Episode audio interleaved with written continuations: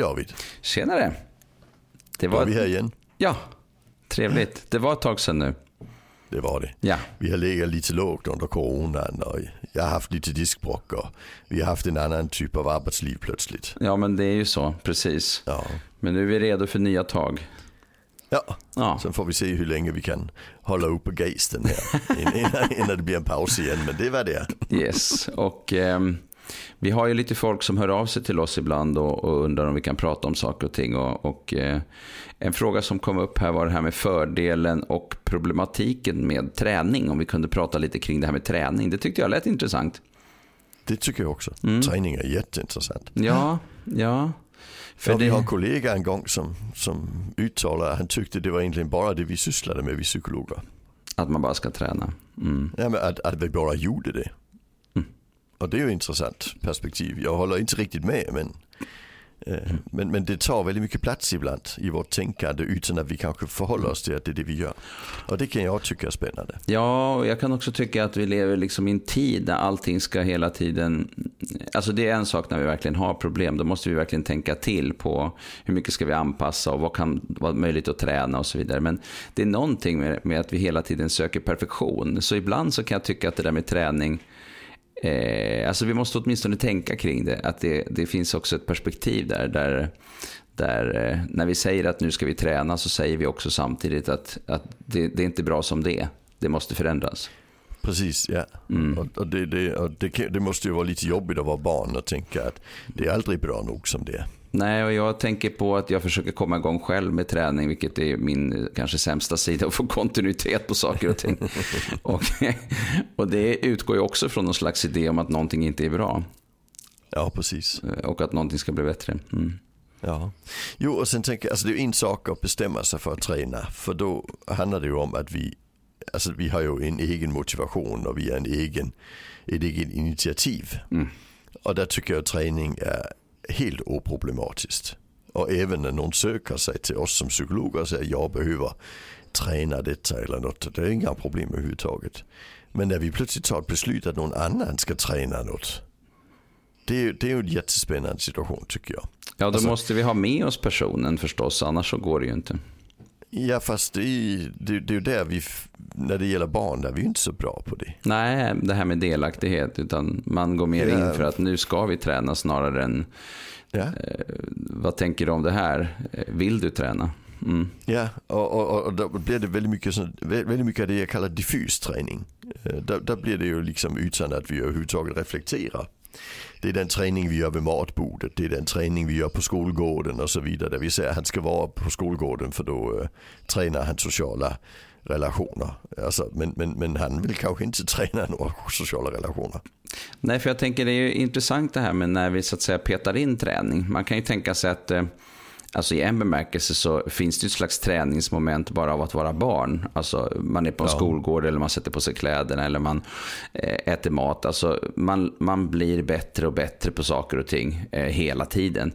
Eh, Men det som, när vi pratar om det här med träning, specifik träning, då är det ju oftast kopplat till att det är att vi känner att det behövs någonting mer än det där vardagliga. Att nu Ja. ska vi träna så att säga. Precis, det är där jag, jag vill gärna skilja på det jag kallar diffus träning och sen strukturerad träning. Mm. Och jag gillar ju strukturerad träning. Alltså är det så att vi säger men nu, nu, nu ska du gå till en, en logoped och träna detta och där, vi har övningar hemma för du, du, behöver träna det. Det är ju jättefint. Framförallt om vi, om vi kan göra det så att barnen vill det. Då är det ju riktigt underbart. Øh, men, men, men den diffusa träningen där vi liksom bara tror att folk lär sig av saker och sen gör de inte det. Den, den har jag lite mer problem med faktiskt. Jag skulle tycka det var väldigt otrevligt om någon sa till mig att du behöver träna detta så nu ska du göra på detta viset. Ja, precis. Bara rakt upp och ner utan att fråga Ja. om du vill eller inte. Ja det skulle jag tycka var jättejobbigt. Men sen, sen tränar jag fortfarande saker i, i livet också diffust. Alltså så är det ju. Mm. Alltså det, det gör vi ju, he- hela livet blir vi ju bättre på saker. Alltså, tänker jag, genom att träna, genom att göra. Eh, Men, men det är ju ofta saker idag som jag själv väljer att träna. Ja, precis. Eh, Jag hade en, eh, träffade några här för en liten tid sedan och eh, då var det så att eh, det var en BUP-mottagning som hade sagt att det här barnet borde vara lite mer i förskolan för att kunna träna. på det sociala samspelet. Bara så rakt upp och ner. Och den här förskolan var lite så här brydd. Hur, men hur ska vi eh, göra då? Och fick lite så skuldkänslor kanske lite så över. Eh, vi måste göra någonting mer, vad ska vi göra? En oro också kanske. Över, och, mm. och, en slags fundering på om vi duger till den här typen av träning som de tycker att vi ska hålla. Och, så där. och vad, vad är det för träning? Hur ska man träna barn som, som kanske har en del liksom, eh, autistiska symptom eller om man tänker andra symptom, ADHD. Hur ska man träna ett barn att bli lugnare liksom, som har mycket fart? Alltså, vi har ju massa sådana här mm. typer av saker. Men där tänker jag, de, de menar ju en diffus träning då?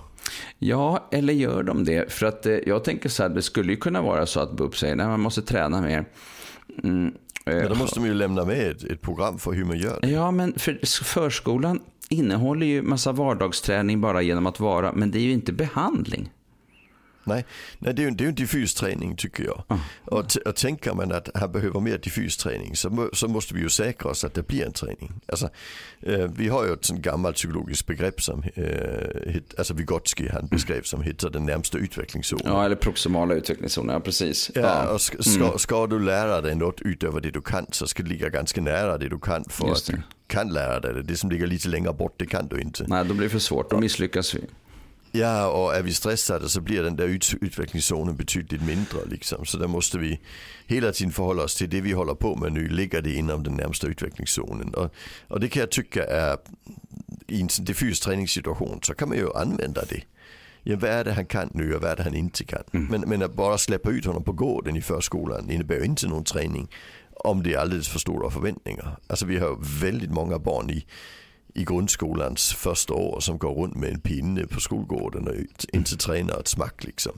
Nej, och det där är intressant alltså för det, det man säger då egentligen, nu ska vi ut och leka, nu ska vi ut på gården liksom eller så. Och eh, då lämnar vi över egentligen till barnen att lösa situationerna i ganska stor mm. utsträckning. Om vi inte så att säga styr upp det eller är där eller finns tillgängliga mm. för konflikthantering och sånt. Men för de barnen ja. som har svårt att fixa situationer, de kommer ju förmodligen att ligga i det där eh, området eh, som kanske inte är så mycket proximala utvecklingszonen, utan de ligger i det de redan kan och gör väldigt mycket av det de redan kan. Men inte det där lilla, det där lilla extra, det där lilla... Eh, Precis, som... eller, eller kommer att misslyckas. Eller misslyckas. Gång, gång. Och, och där är det ju ingen träning. Nej, och hamnar i att det blir för svårt. Ja. Ja. Mm. Jag, jag, jag hade en diskussion med brorsan Mm. Eh, brorsan, vi, vi, har en gammal kompis som vi växte upp med, eh, Kim, och han ringde brorsan för lite drygt två år sedan och sen sa han, du ska inte du och jag springa ett maraton, sa han. Och de springer ju lite båda två, men ett helt maraton hade de inte sprungit förut. Det är rätt långt faktiskt. Ja, och, och sen sa brorsan, jo men vadå? Så sa han, jo men den stad vi växte upp i, det är ett, ett ett maraton och det är, det är sådär kulligt, det mest kulliga stället i Danmark så det är, det är Himmelberget och allt sånt. Så det heter faktiskt Bergsmaratonet, men efter danska mått mätt då. Uh, och, och, och där var det precis ett år till den dagen Kim ringde. Så de fick det för halva priset, så 300 spänn för att springa ett maraton. och brorsan han slog till. Och sen, sen började han ju träna. Uh, sen blev det ju så att det blev utsatt på grund av corona liksom. Så det, det var två år till det blev. Så brorsan säger han fick han fick två års träning för 300 spänn, så det är billigaste han någonsin tränat. Mm. och det är bra. Men, men det spännande är att hur börjar man då träna till ett maraton? Mm. Alltså brorsan började med att springa 5 kilometer. För det var han van att springa. Mm. Sen sprang han 5 kilometer några gånger lite, lite närmare i tid än han brukade göra. Och sen ökade han till 7 kilometer. Och sen ökade han och sen ökade han och sen ökade han. Och till slut sprang, sprang han ju sina löpträningar med några snubbar som var vana att springa 18 mil liksom. Sådana ultralöpare. Ja. Och där kunde de liksom springa 3,5-4 mil utan, utan problem och han kunde liksom hänga med. Det, de flesta sådana långdistanslöpare de springer ganska långsamt. Mm. Så det, så det passade ganska bra. Så när det väl kom till den här dagen så ringde han och Kim och sa, vad säger du? Kommer du då på, på söndag när vi ska springa? Och då hade Kim ju inte fått tränat så brorsan fick ju springa själv. men han genomförde, det ja. gjorde han. Eh, men, men det spännande där det är att det, det handlar ju om att i hela den här träningsperioden ska man lyckas varje gång. Ja, just det. Alltså det blir ingen träning om man misslyckas. Om du springer tills du kiknar och sen måste hämtas av din fru eller med ambulans. Det blir inte bra. Mm. Utan du ska ju hela tiden komma hem med en känsla av att jag har lite mer att ge. Mm. Och det är en ganska bra bild på den här närmsta utvecklingszonen tycker jag.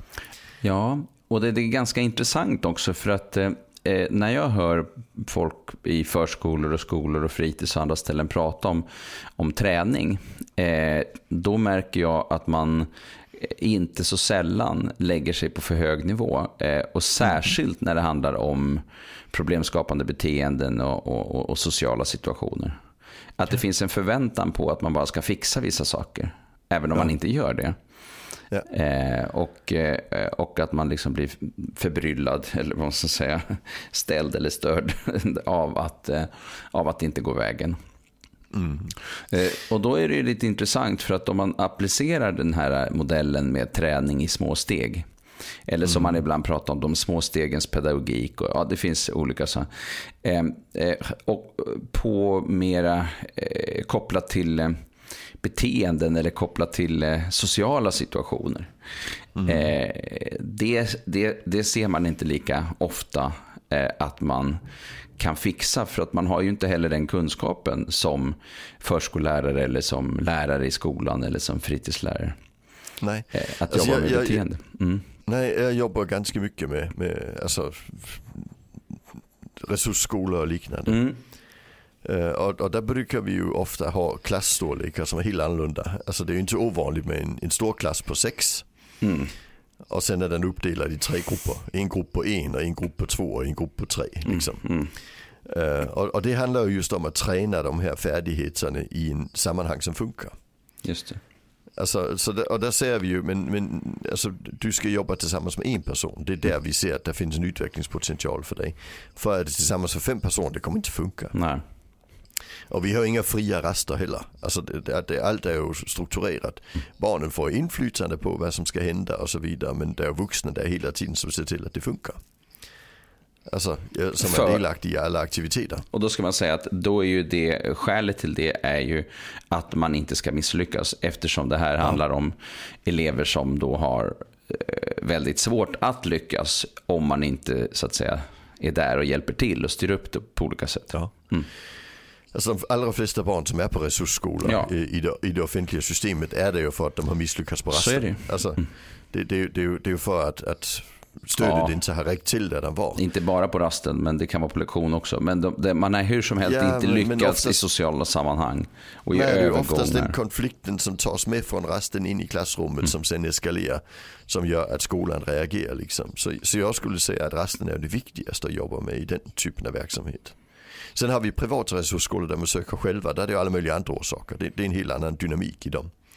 I, i den typen av skola. Liksom. Men, men, just de här offentliga, det, de är ju oftast att man, att man exkluderas dit. Inte att man exkluderar sig dit. Det är en väldigt stor skillnad. Mm.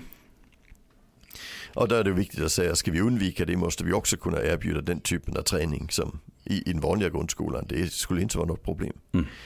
Alltså jag är ju lite sålt på Gustavsund mm. och, och, och, den här skolgårdspedagogiken. Ja. Eh, som just kan skapa de rummen för även de eleverna liksom, så, så, att det faktiskt funkar. Det, alltså hålla sig inom att det blir ett, ett lyckat träning varje gång. Men vi är fortfarande till det här lite diffusa. Alltså, eh, och, och, och, det tycker jag kanske vi ska försöka undvika att göra så mycket diffus träning. Det är okej okay när det funkar, men när det inte funkar då måste vi genast säga att vi måste göra en strukturerad träning.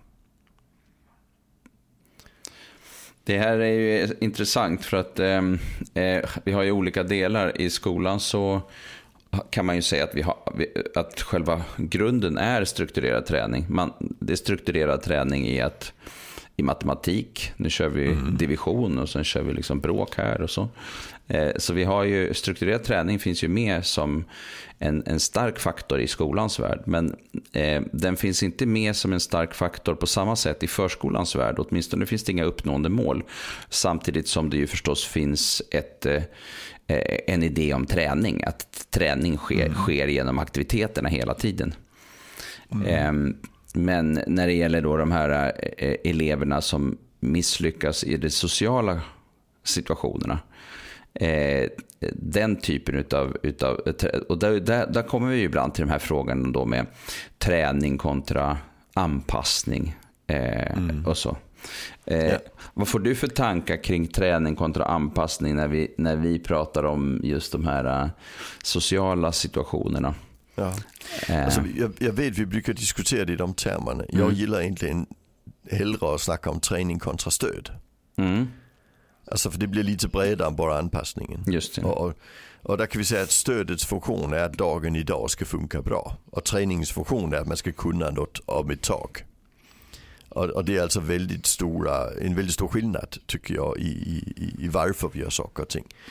Uh, och, och, jag kan till exempel tycka att när vi har en helt vanlig matsituation hemma i familjen så borde vi ju förhålla oss till hur kan vi skapa ett stöd så att det faktiskt funkar istället för att sitta och, och fostra på våra barn och säga sitt nu still och så vidare. Som i någon mån har ett träningsmål. Mm, ja, så är det ju. Uh, men det är ingen träningseffekt av det. Mm. Nej, alltså, jag tänker att det kanske är det över tid, men det beror också på hur det blir. För att för de flesta... nej, jag tänker så här, för, jag det nej, men jag tänker så här, för de flesta barn så, ja. så löser man ju det där successivt. Men för vissa mm. barn så kommer det ju inte att, att, att, fungera så bra därför att det är för svårt. Ja, men jag tror ju att de allra flesta barn löser det därför att de växer. Ja, Jo. De blir bättre på att koncentrera sig, blir bättre ja. på hålla fokus, ja. blir bättre på att komma ihåg varför vi är här och motoriskt blir bättre. Alltså, eh, vi, vi kan ta ett lite roligt exempel, eh, väldigt privat, men eh, jag har ganska stora eh, finmotoriska svårigheter. Jag kan inte skriva så jag kan läsa det själv till exempel. Nej, jag vet. Och, och jag, alltså jag, jag alltså växte ju inte, jag växte upp i en familj där det med kniv och gaffel, det var inte så viktigt. Mm, ja. alltså så var det, min pappa han åt med gaffel och tumme liksom. Det var, det, det, det, det är inte överklass jag växte upp i, ska vi säga det så? Ja. Eh, eh, knappt medelklass. Eh, så, så, i alla fall så var det så här att jag, jag lärde mig aldrig att äta med kniv och gaffel. Men jag fick ju visat hur man skulle göra men det var liksom ingen som tyckte heller att det var viktigt att snacka om. Det, båda mina syskon äter med kniv och gaffel. Det räckte att visa dem och sen, sen fixade vi det så småningom. Men du körde med tummen? Nej, jag, jag, körde, jag, alltså, jag körde ju med sån här, eh, vad heter det, alltså sked väldigt länge ja. och sen bara gaffel.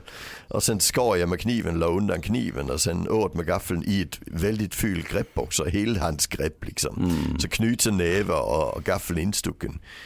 Så åt jag tills mina egna barn började på förskolan. Oj. Ja, då lärde de mig.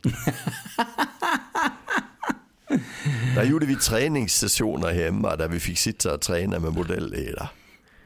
Alltså inte med mat på tallriken. Nej. För det, det, det, blir en, det, blir, det, det blir en negativ faktor att det är mat på tallriken. Liksom. Eh, så, så jag fick ju sitta och träna motorik för att jag skulle vara en bra förebild för mina barn. För de gick i svensk förskola, där skulle man lära sig sånt. Jag gick inte i förskola när jag var liten så det behövdes inte lära sig.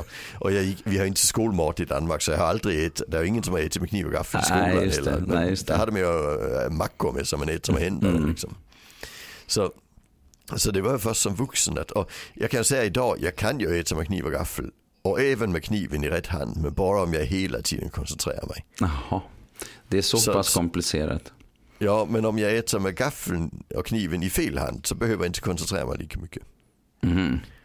Så, och, och det, det dumma det är ju att ska det vara riktigt god mat då vill jag inte äta så jag ska koncentrera mig för då kan jag inte smaka mat. Nej, just så, så jag äter ju fyllt med, med gaffeln i fel hand när det är riktigt god mat och vid festliga tillfällen där det är extra god mat.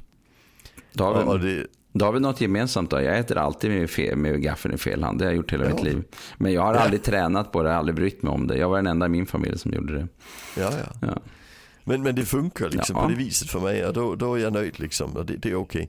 Men, men det intressanta var att båda mina syskon lärde sig ja. utan träning. Mm. Så jag tror ju att de flesta lär sig utan träning och de som lär sig med träning, då hjälper det nog inte att sitta och tjata heller. För jag, vi hade ju bra måltider när jag växte upp. Det var aldrig någon som satt och tjatade om kniv och gaffel i alla fall. Det var nog knappt någon som satt och tjatade om att man skulle sitta still heller. Alltså för det, det, det var inte så viktigt. Och det Nej, där med att sitta kvar, det sysslar inte vi heller med. Och det blir bra människor oss allihopa också.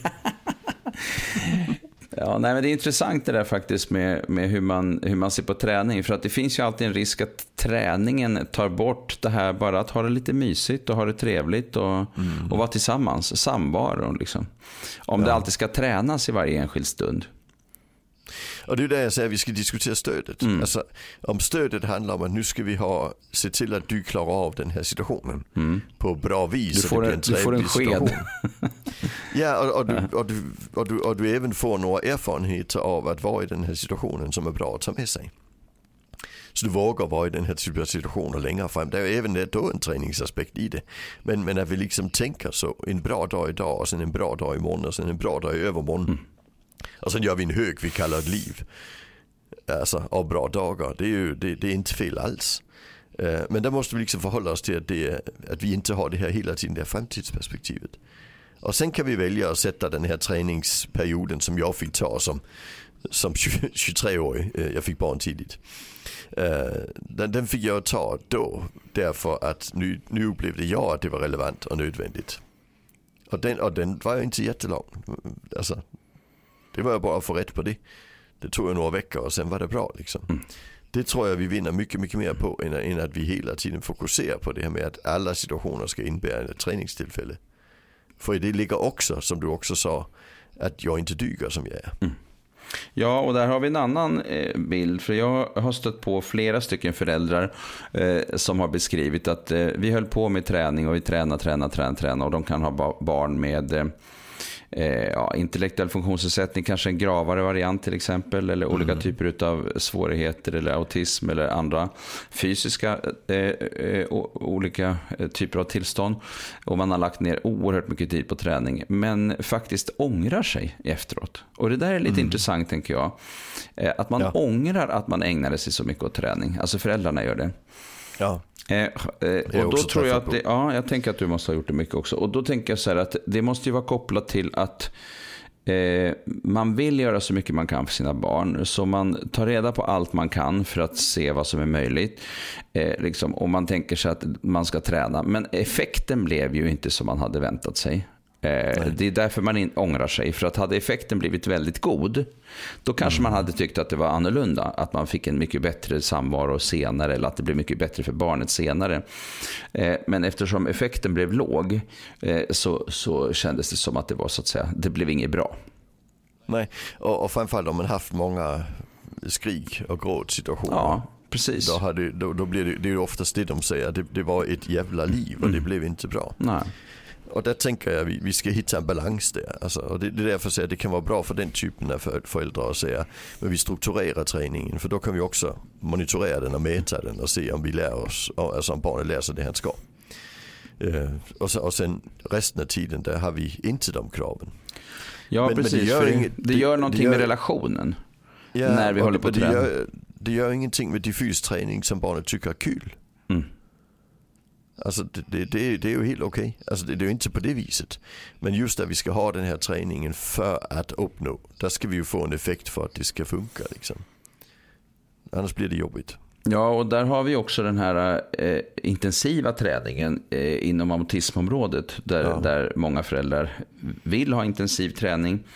Eh, där har man ju också sett att eh, effekterna är ganska låga om du har Eh, barn med autism som eh, är på en lägre nivå helt enkelt. Alltså kognitivt. de som har mistat träna, det är de de har minst effekt på. Eh, ja, precis. De med störst svårigheter det, ja. har haft mest träning ja. och de har haft minst, minst effekt. Ja, precis. Mm, så har det så. Jo, det är den ena delen. Den andra är att den långtidseffekten av den typen av träning är, är i stort sett noll. Så när vi tittar tio år längre fram då är det inte någon större skillnad på de som har tränat och de som inte har. Så, så det, där blir det ju riktigt, det, blir, det blir ju någonstans riktigt besvärligt. Om man har tränat i tre år, 30 timmar i veckan med sitt barn och sen i verkligheten gjorde det ingen skillnad. Det, det blir en jättejobbig situation för väldigt många föräldrar. Ja. Ja, det, jag känner inte till eh, exakt eh, eh, all den forskning som är på det. Jag vet att det har varit väldigt mycket diskussioner kring det. Bland annat mm. med tanke på eh, resultaten. Och insatsen. Ja, och insatsen. Mm. Ja, precis. Mm. Och, och, och, den, alltså jag har också träffat, just där blir det ju besvärligt för en del det här med, men, men varför tränar du? Ja, för att jag hade en bild av vad det var här barn och det här barnet levde inte upp till det. Ja. Och det kan, bli, det kan ju bli väldigt, alltså där, där jag ju tänker vi måste ju också förhålla oss till värde för barn jag har fått. Mm. Och, och vilket, alltså människovärde det är ju inte mindre för att barnet har funktionsnedsättningar. Alltså, men, och sen säger folk, jag vill ju att han klarar sig lika bra som jag. Ja men det kommer han inte att göra. Mm. Det kan vi ju glömma. Alltså får han en tidig diagnos vad de här barnen får så kommer han inte att klara sig som dig. Så han kanske kommer att klara sig lite bättre än om han inte gör, om du bedömer bättre på lite närmare det vanliga livet. Men det är inte säkert att livskvaliteten blir högre för det. Det finns ju jätterolig forskning, eller den är inte så kul för de stackarna som är involverade i det, men till exempel är det så att man har bättre självkänsla och mindre ångest om man är döv än om man är hörselskadad. Aha. Mm. Och, och, det handlar ju om att hörselskadade upplever att de inte riktigt hänger med i det vanliga. Mm. Medan döva de upplever att de hänger med i det döva. Mm. Ja, just det. Ja. Mm. Alltså så, så man, man, blir en del av en sammanhang på ett helt annat vis mm. än om man är hörselskadad.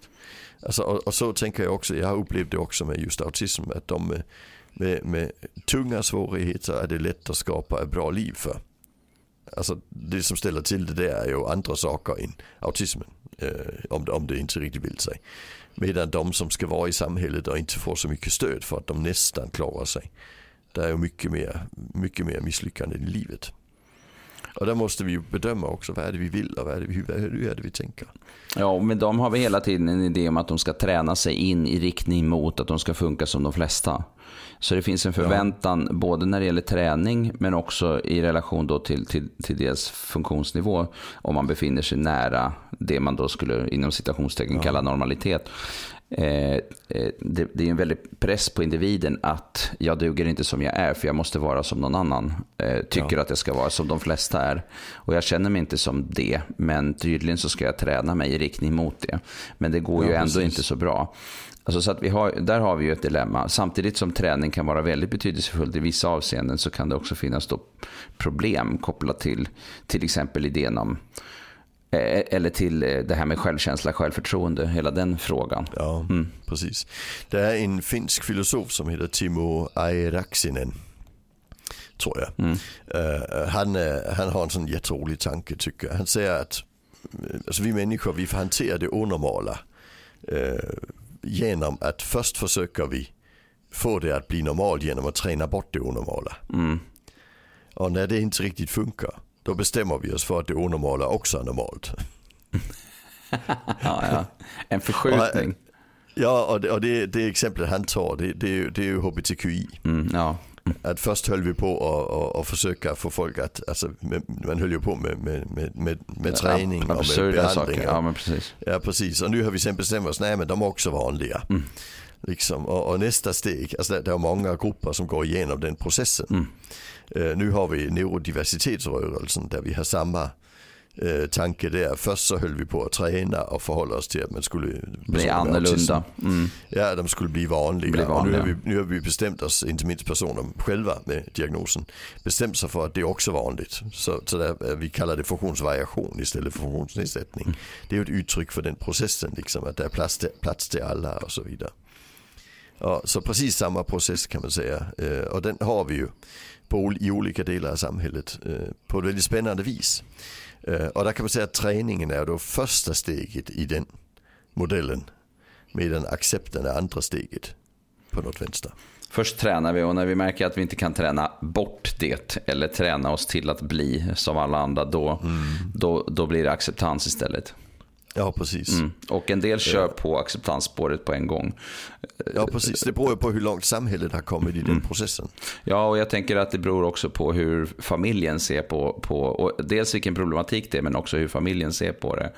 Ja. Eh, eh, så, och vi har ju andra områden. Eh, vi kan ju ta dyslexiområdet till exempel. Eh, som ju också är eh, ett område där vi, där vi ska där vi tänker oss att vi, vi, behöver träna. Vi behöver träna först liksom i början. Mm. Men sen ju äldre man blir, desto mer handlar det om att just göra anpassningar och hitta stödet i vardagen och hitta, ja, kom, kompensera. kompensera. för svårigheterna. Och, och eh, då är det inte träningen som ligger i fokus. Även om det för vissa fortfarande kan vara handla om träning, eh, så blir det mer och mer just eh, kompensation som gäller. Ja, det finns ju två faktorer där dyslexi faktiskt är ett relativt eh, bra exempel. Eh, den ena faktorn det är att, att alltså, om, vi, om vi gör en träning eh, kring dyslexi så ska det ju göras tidigt om Ja. vi ska få den effekten vi vill ha. Eh, det- det är väldigt få så att träningen får effekt längre upp i åldrarna. Alltså efter 12 år så har vi i stort sett inga studier som visar på förändring. Det är den ena delen. Den andra är att när vi börjar den här träningen och den inte funkar så måste vi ju fundera på att då ska vi göra någonting annat. Så vi inte bara fortsätter träningen fast den inte funkar. Nej. Mm, Det, det, när jag började, jag skrev, jag skrev exjobb om dyslexi Mm. på, på universitetet för 20 år sedan drygt. Eh, och där tittade jag på några eh, ungdomar i högstadiet och de satt och tränade och sätta ihop två bokstäver fortfarande på en specialskola. Det var fullkomligt meningslöst. De hade ju tränat med det i tio år Ja. och det hade inte haft någon som helst effekt. Nej. Och sen fortsatte man med samma jävla idé. Mm. Och det kommer ju inte att hjälpa. Alltså, vi måste ju liksom förhålla oss till att, jamen, när är det vi, vi går vidare? Ja, och då tänker jag på en annan sak som inte jag tycker att man pratar tillräckligt mycket om. Och det är, och det, för det pratade vi om, i andra, om inom andra diagnosområden. Och det är svårighetsgrad. Eh, att vi, vi pratar ju om att man kan ha en, en, en gravare variant av autism till exempel. Och man kan ha autistiska drag, eller eh, det är ju ingen diagnos, men, men att man rör sig i den riktningen. Vi kan ha en grav ADHD och vi kan ha en, del, en hel del ADHD. Eller man, vi kan ha ADHD men inte så grav. Eh, så någon slags lättmåttlig grav. Eh, och, men inom dyslexiområdet så pratar vi inte om det lika ofta. Eh, och det betyder ju att det finns ju en grupp där, där man skulle kunna eh, jobba med träning eh, och få effekt. Men eh, som till exempel eh, eh, eh, i eh, en för mig närstående person tränade och tränade och tränade och hade ingen effekt på de här eh, eh, vad heter det, träningsprogrammen som är bevisat, som, som bevisat har god effekt men hade noll effekt. Och det, det leder ju till en, en väl, någonting som är väldigt tungt, nämligen att man har lagt ner massa tid på någonting som har varit väldigt, väldigt, väldigt jobbigt eh, och med resultatet noll effekt. Eh, så det är någonting där med, med hur gravt det är också. Eh, att, Ja. att, ja. Och, och, och det, det, ja, precis. Och det, men, det, men det kan vi ju bedöma genom att, genom att hela tiden kolla, har det funkat? ja, precis. Och det är det som är Ja. poängen med de där... Eh, alltså, f- jag, nu kommer inte jag ihåg vad det där programmet hette som, som användes, men, men det är ju intressant. Eh, eh, när, man, när man använder sig av det så är det, ju, så är det ju just att man tittar på hur det har gått. Alltså att man får ganska snabb feedback på, på träningseffekt. Ja. Eh, men, Men, men då brukar vi ju inte, an- alltså jag tycker att vi ska använda den på att säga att det funkar inte, då ska vi göra något annat. ja, men precis. Men oftast använder man den ju till att det funkar inte, så där måste vi göra mer. Mm, just det. Då måste vi hitta Eh. något annat program som är ännu bättre. Eller jobba Ja, längre. Istället för att tro att det kanske är en förmåga som är så pass låg så den är väldigt svår att få, få igång. Ja. Och det gäller ju primärt, eh, alltså just när kring dyslexi gäller det ju de, de stora våldsamma fonologiska svårigheterna är svårtränade. Ja, precis. Medan de som primärt har, har svårigheter med benämning, det är lite mer lättränat. Eh, Så, så, så hitta lite vad det är för grupp vi ska träna. Och, och det tror jag inte vi är så bra på. Nej, Alltså, och då, då är det lite intressant också för att när vi tittar på de här autismprogrammen, så, eh, alltså jag menar eh, intensiv träning, eh, då har det ju inte heller varit så att man har Eh, alltså I forskningen hittar man ju hela tiden, eh, tittar man ju hela tiden på vilken grupper vi forskar på. Men när det sen kommer in och blir en, i en verksamhet, som vi har haft sån här eh, intensiv träning vid autism till exempel, då har man ju inte heller gjort någon, då har man ju inte egentligen gjort någon, någon skillnad mellan eh, vilka barn som tränar, det här är förskolebarn då, vilka barn som tränat. Om de till exempel har en eh, svårare eller gravare variant av intellektuell funktionsnedsättning samtidigt eller om de inte har haft det. Det vill säga, vad är oddsen att den här träningen faktiskt kommer att ge resultat? Det är den ena sidan. Den ja. andra är att de studier som finns visar ju bäst effekt på de som har inte så grava Ja, men precis. Det är just därför Men- som jag men- menar. Ja. Ja, men de får ju inte den här träningen för de upptäcker vi ju först när de börjar skolan. Eh, ja, just det. Du menar när det till och med så. Primärt, ja, precis. Det, det, det är en faktor. Ja, precis. Eh, där, där är några studier kring en modell som heter Denver-modellen som jag tycker är lite spännande. Där har man tränat syskon till barn med autism. Eh, och så ser man att när man gör det, där tränar man dem helt från de föds. Alltså. Och det tränas bara i social interaktion, liksom, inte något stort sett annat. Eh, men där ser man faktiskt att det är färre som får diagnosen när vi gör det. Av syskonen? Ja, mm. än, än i kontrollgruppen. Och det tycker jag är jättespännande. För då är vi faktiskt ute och tittar på de som ligger i gräns i gränsområdet, det är mm. de som vi ser vi kan göra någon skillnad på. Just det, och de som har störst svårigheter, där gör vi inte så mycket skillnad. Där gör vi inte så mycket skillnad. Och det är ju också intressant när vi tänker på andra, eh, och det är det som du har varit inne på då, men om vi till exempel har eh, jättegrav CP-skada till exempel eller någon annan typ av motorisk skada eller jättegrava olika typer av eh, syndrom eller, eller andra mm. typer av tillstånd. Eh, där, där går vi inte in med träning på samma sätt utan vi har mer av acceptans jämfört med, ja. med eh, de som då har mindre problematik. Ja, där vi för 30 år sedan hade metoder som Doman-metoden och så. Ja. Vi tränade jättemycket men, men vi har lyft bort det för det blev ju inte bra. Det mm. blev ju ett regim för de stackars ungarna.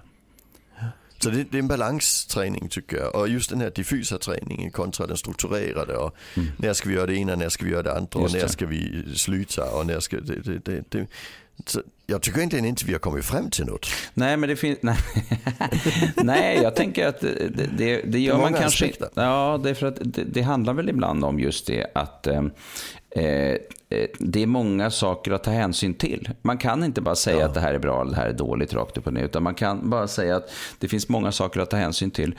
Och jag tycker att det är angeläget att också fundera över, är det här ett barn som har kapaciteten att träna på det som du önskar mm. träna på? Eh, för det ser vi ibland också, att det här är, barn ska tränas på saker och ting som de eh, ständigt misslyckas i. Eh, och precis. det går ju inte för att all typ av träning, precis som all typ av terapi, handlar ju mm. om att personen själv ska göra jobbet, eller hur? Ja, någonstans. Ja. Eh, alltså i, i grund och botten så måste man ju så att ja. säga göra jobbet. Eh. Jag, jag, brukar säga så när jag, när jag beskriver stöd behöver du inte göra jobbet. Men i träning och behandling där måste du göra jobbet och mm. ha förmågan. Mm. Att lyckas i det. Liksom. Så, men det behöver vi inte med stöd. Liksom. Nej, och det är ju så, svårt så, så det... att, att, träna på någon som inte själv... Alltså det är ju också när man tittar på det här med språk. Alltså, eh, mm. Om du säger att du har något, någon typ av talfel till exempel, men personen i, personen i fråga är omedveten om sitt talfel och tycker inte att det är mm. problematiskt. Hur bra kommer den träningen att gå? Inte ja. alls bra. Nej, det går inte. Så är det. Nej. Utan, nej, men så är det liksom. Då, ja. då är det så. Och då får man vänta ja. tills eh, den personen blir motiverad och förstår och, eller hör sig själv eller tycker att det är ett problem till exempel. Det kanske är för tidigt. Eller så kanske det är så att det här, det får vara. Eh, vi mm. människor är olika och eh, alla kan inte vara i en snygg liten folla i mitten. Utan vi behöver omfamna vår diversitet, kanske man ska säga. Så, så om vi skulle uppställa dessa regler, så den första det är att personen ska vilja träningen för att det kan funka, i alla fall strukturerad träning. Mm. Och det nästa är att, att, det måste vara en utveckling som gör att det faktiskt funkar. Ja. Och, och, och, och sen kanske den här äh, tredje nivån som, som handlar om det här med att, ja, vad ska vi säga, att självkänslan behålls och Ja, den är ju viktig. Va? Eh, mm. Och det kan man ju göra genom att till exempel titta på hur man tar ett, snäpp, ett steg framåt. Det kan ju vara ett sätt, titta vad du har jobbat här, wow, vilken mm. grej. Nu har du kommit ett steg till. Liksom. För jo, vissa men, så men kommer... bara man själv upplever det relevant. För, precis, för vissa kommer det där mm. vara betydelsefullt, men för andra så är det inte så. Nej. Det har varit en väldig ansträngning för att få den här lilla, och de tycker att den där effekten är, ja, so what liksom. Och då är det ju mest de vuxna som vill att träningen eh, ska ske, men, men barnet är inte där eller har inte. Nej, precis. Nej. Och där tänker jag just att lära sig gå och så, de allra flesta barn är väldigt motiverade för det. Ja, verkligen. då, då, då, är det ju inga problem liksom. Nej. Nej, så, så det gäller att det ska vara en motivation, självkänslan ska behållas. Det ska vara en förmåga. Mm. Och sen kanske också den sista, att vi ska tycka om barnet ändå. Alltså den tror jag är helt avgörande. För att eh, eh, jag tycker ibland mig höra att det finns ett raster ibland i vissa, eh, i vissa situationer där, där eh, man blir uppskattad mest för sin prestation, inte för den man är. Ja. Mm.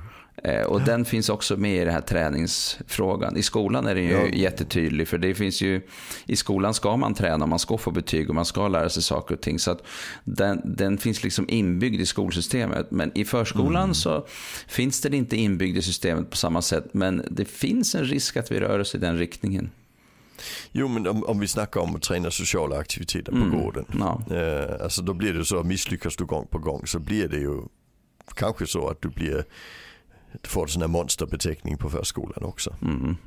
Så det, det blir besvärligt. Så istället för att göra en träning där bara slänger vi ut folk till alldeles för höga förväntningar och sen lägger vi skulden och, och ogillandet på den i efterhand. Ja, det är därför som vi måste jobba med de frågorna. Hur, hur bygger man de här verksamheterna på ett sätt som gör att vi kan ta hand om den här variationen som finns. Alltså, jag brukar ta upp det här ibland. Alla som jobbar i förskolan vet att det är skillnad på en tvåårssamling och en femårssamling. Precis. Ja, eh, och, eh, men sen kan det vara så att du har en femåring som skulle behövt en tvåårssamling. Och, Ja, den, och, och, och den är lite mera, man är mer aktiv, man lyssnar inte lika länge på andra som pratar man, eh, och så vidare. Och, så vidare. Och, eh, eh, och hur får man då den här femåringen att vara med på samlingen? Alternativt ska femåringen vara med. Alternativt kan femåringen få vara med när han eller hon vill. Eh, eller, och, och så vidare. Alltså hur ska man bygga det här? Och där, där har vi en viss resa att göra tänker jag på många ställen. Mm. Jag, jag kallar det förmåga förväntan. Mm. Det, det, man måste alltid göra, om, kolla vad, vad, vilken, vilken förmåga förväntar jag här? Mm. Lever han upp till det? Eller hon upp till det? Ja. det? Det är viktigt. Mm. Ja. Ha, ja. Ska vi runda av där? Det får nog vara nog för denna gång. Ja, men det blir så. Och så ja, ses vi och hörs vi snart igen. Också. Japp, det är det bra. Vi, ja. ha det hej, gott. hej. hej.